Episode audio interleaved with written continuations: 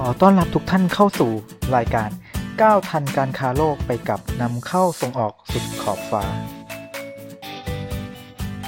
ก็สวัสดีเพื่อนๆ ชาวนำเข้าส่งออกสุดขอบฟ้านะคะ หลังจากได้รับเสียงตอบรับที่ดีในสัปดาห์ที่แล้วนะครับ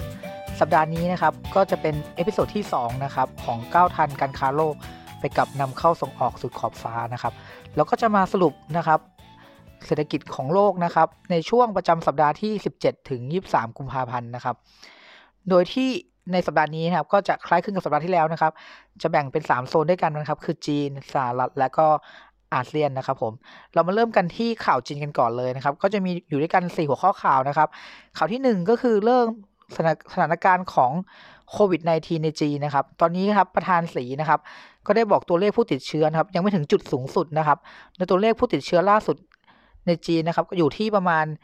78,000 คนนะครับ แล้วก็มีผู้เสียชีวิตกว่า 2,400 คนแล้วนะครับ ประเด็นต่อมาที่น่ากังวลนะครับ คือรายงานข่าวจาก South China Morning Post นะครับ ว่าผู้ที่ติดเชื้อนะครับ รักษาจนอาการหายแล้วนะครับ มีโอกาสที่จะยังเป็นพาหะนำโรคได้อีกนะครับ ไวรัสไม่ได้หายไปไหนนะครับ ยังอยู่ในตัวผู้ป่วยนะครับ โดย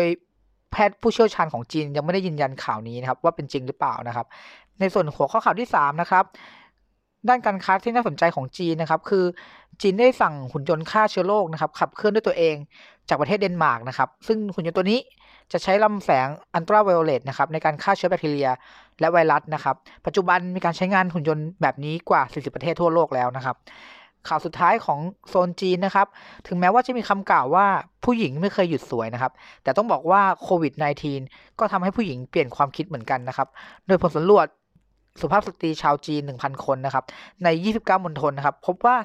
40%ไม่สนใจซื้อเครื่องสำอางในช่วงนี้นะครับ และเครื่องสำอางกลุ่มที่ผู้บริโภคหยุด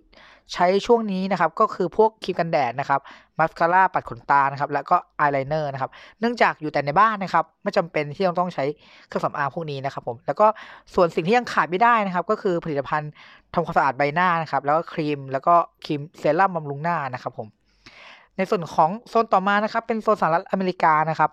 เรามาเริ่มที่ข่าวแรกเลยนะครับโควิด -19 อีกเช่นเคยนะครับ ก็ส่งผลกระทบต่อการท่องเที่ยวของสหรัฐอเมริกานะครับ โดยสหรัฐอเมริกามีรายได้จากการท่องเที่ยวประมาณ 2.8%ของ GDP นะครับ โดยนักท่องเที่ยวสายระดับแรกนะครับก็คือสหราชอาณาจักรนะครับ ญี่ปุ่น และสุดท้ายก็คือจีนนั่นเองนะครับ โดยช่วง 10 เดือนแรกของปีที่แล้วนะครับ มีนักท่องเที่ยวชาวจีนเยือนสหรัฐอเมริกาถึง 2.5 ล้านคนนะครับ มียอดค่าใช้จ่าย เฉลี่ยอยู่ที่ 6,500 เหรียญสหรัฐต่อคนเลยทีเดียวนะครับ หรือประมาณ 200,000 บาทนะครับ ซึ่งถือว่าคนจีนใช้จ่ายค่อนข้างสูงเมื่อเทียบกับชาติอื่นนะครับ โดยมีการประมาณการว่านักท่องเที่ยวจีนจะลดลงประมาณ 28%นะครับ และสหรัฐจะสูญเงินไปมากกว่า 10,000 ล้านเหรียญสหรัฐนะครับ ธุรกิจท่องเที่ยวก็จะได้รับผลกระทบนะครับ ไม่ว่าจะเป็นสายการบิน โรงแรม ร้านอาหาร ร้านค้า และสถานที่ท่องเที่ยวต่างๆ นะครับ หัวข้อข่าวต่อมานะครับ สถานการณ์ก่อนการเลือกตั้งประธานาธิบดีสหรัฐนะครับ ก็เริ่มเข้มข้นขึ้นนะครับ โดยที่สัปดาห์ที่ผ่านมานะครับ มีการดีเบต เพื่อชิงตัวแทนพรรคเดโมแครตนะครับ ที่จะไปแข่งกับทรัมป์นะครับ โดยกลับกลายเป็นว่าไมเคิลบลูมเบิร์กนะครับถูกถล่มและและในการดีเบตโดยอลิซาเบธวอร์เรนนะครับวุฒิสมาชิกจากเมสซาชูเซตส์นะครับกล่าวโจมตีว่าเรากำลังแข่งขันกับมหาเศรษฐีที่เรียกผู้หญิงว่ายัยอ้วน และเลสเบี้ยนหน้าม้า และฉันไม่ได้พูดถึงโดนัลด์ทรัมป์ฉันพูดถึงนายกเทศมนตรีบลูมเบิร์กเดโมแครตจะตกอยู่ในความเสี่ยงหากเราแค่เลือกมหาเศรษฐีทนงตนคนหนึ่ง ไปแทนที่อีกคนหนึ่ง ก็ต้องติดตามกันนะครับ ว่าผลการเลือกตั้งของสหรัฐอเมริกาจะเป็นอย่างไรนะครับเพราะนโยบายของท่านผู้นำสหรัฐนะครับ ก็กระทบกับโลกเราจริง ๆ นะครับผมในหัวข้อสุดท้ายนะครับของข่าวสหรัฐนะครับ ก็คือสำนักงานการค้าต่างประเทศเมืองชิคาโกนะครับออกรายงานที่น่าสนใจเกี่ยวกับแนวโน้มทางการค้าอีคอมเมิร์ซในสหรัฐอเมริกานะครับโดยปัจจุบันนะครับการค้าอีคอมเมิร์ซข้ามพรมแดนนะครับหรือ cross border e-commerce นะครับมีสัดส่วนถึงสูงถึงนะครับ 20%ของการค้าโลกนะครับ ซึ่งผู้ประกอบการ ทั้งหลายนะครับรวมถึงไทยเองก็ต้องศึกษาเอาไว้ด้วยเช่นกันนะครับ ทั้งนี้ส่วนแบ่งการตลาดอีคอมเมิร์ซในสหรัฐอเมริกาครับกว่า 47%นะครับเป็นของ Amazon นะครับตามมาห่างๆด้วย eBay นะครับที่ 6.1%นะครับ Walmart อยู่ที่ 4.6%นะครับ Apple อยู่ที่ 3.8%นะครับและสุดท้ายคือ Home Depot นะครับหรือบ้านบ้านบ้านเราก็คล้ายๆกับ Home Pro นะครับอยู่ที่ 1.7%นั่นเองนะครับ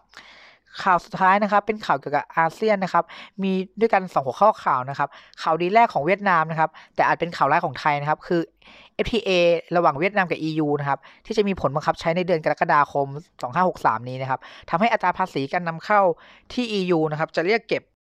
จากเวียดนามนะครับส่วนใหญ่จะลดลงเป็น 0%เลยทีเดียวนะครับขณะที่สินค้า ไทยนะครับที่ถูก EU ตัดสิทธิพิเศษทางภาษีศุลกากรครับหรือ GSP นะครับมาหลายปีแล้วครับต้องเสียภาษีนำเข้า EU ในอัตราที่สูงนะครับตัวอย่างเช่น สิ่งทอเครื่องนุ่งผมจากเวียดนามนะครับไป EU นะครับภาษีนำเข้าจะลดลงเป็น0%นะครับขณะที่สินค้าเครื่องนุ่งผมนะครับที่ผลิตในประเทศไทยนะครับและส่งออกไปตลาด EU นะครับต้องเสียภาษีนำเข้าเฉลี่ยถึง 12.5%เลยทีเดียวนะครับทำให้เรานะครับประเทศไทยก็เสียเปรียบการแข่งขันนะครับกับประเทศเวียดนาม เลยทีเดียวนะครับ แนวทางผู้ประกอบการไทยนะครับคงต้องมองเรื่องของการจ้างเวียดนามผลิตสินค้านะครับ บางส่วนนะครับเลยคงเหลือไว้แต่สินค้าที่มีมูลค่าเพิ่มนะครับตัดเย็บยากกว่านะครับอันนี้ไทยอาจจะต้องผลิตเองครับ ซึ่งปัจจุบันสัดส่วนส่งออกเครื่องนุ่งผมของไทยนะครับกว่า 50%นะครับเป็นชุดเสื้อผ้ากีฬาของแบรนด์เดนดังๆนะครับที่เหลือก็จะเป็นชุดชั้นในชายและและสตรีนะครับ ชุดเสื้อผ้าเด็กและชุดนอนนะครับ ในหัวข้อข่าวสุดท้ายนะครับ สิงคโปร์นะครับ ปรับ GDP ในปี 2563ครับลงมาที่ลบ 0.5%นะครับ ถึง 1.5%นะครับ เนื่องจากการระบาดของไวรัสโควิด -19 นะครับ พร้อมกับจัดงบประมาณเพื่อเยียวยาผู้ประกอบการทุกภาคส่วนนะครับ และเลื่อนเวลาปรับขึ้นอัตราภาษีนะครับ ของสินค้านะครับ แล้วก็ Service Tax นะครับ หรือที่เราเรียกว่า GST นะครับ จากร้อยละ7นะครับ เป็นร้อยละ9ออกไปนะครับ โดยจะยังไม่มีผลบังคับใช้ในปี 2564 นะครับผม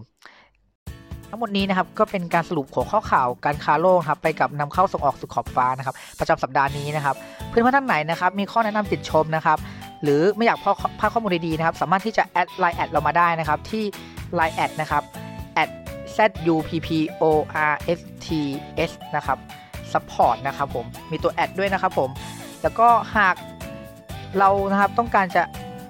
ค้นหานะครับ ต้นทุนในการขนส่งนะครับหรือต้องการลดค่าขนส่งระหว่างประเทศนะครับ สามารถที่จะเข้ามาที่ www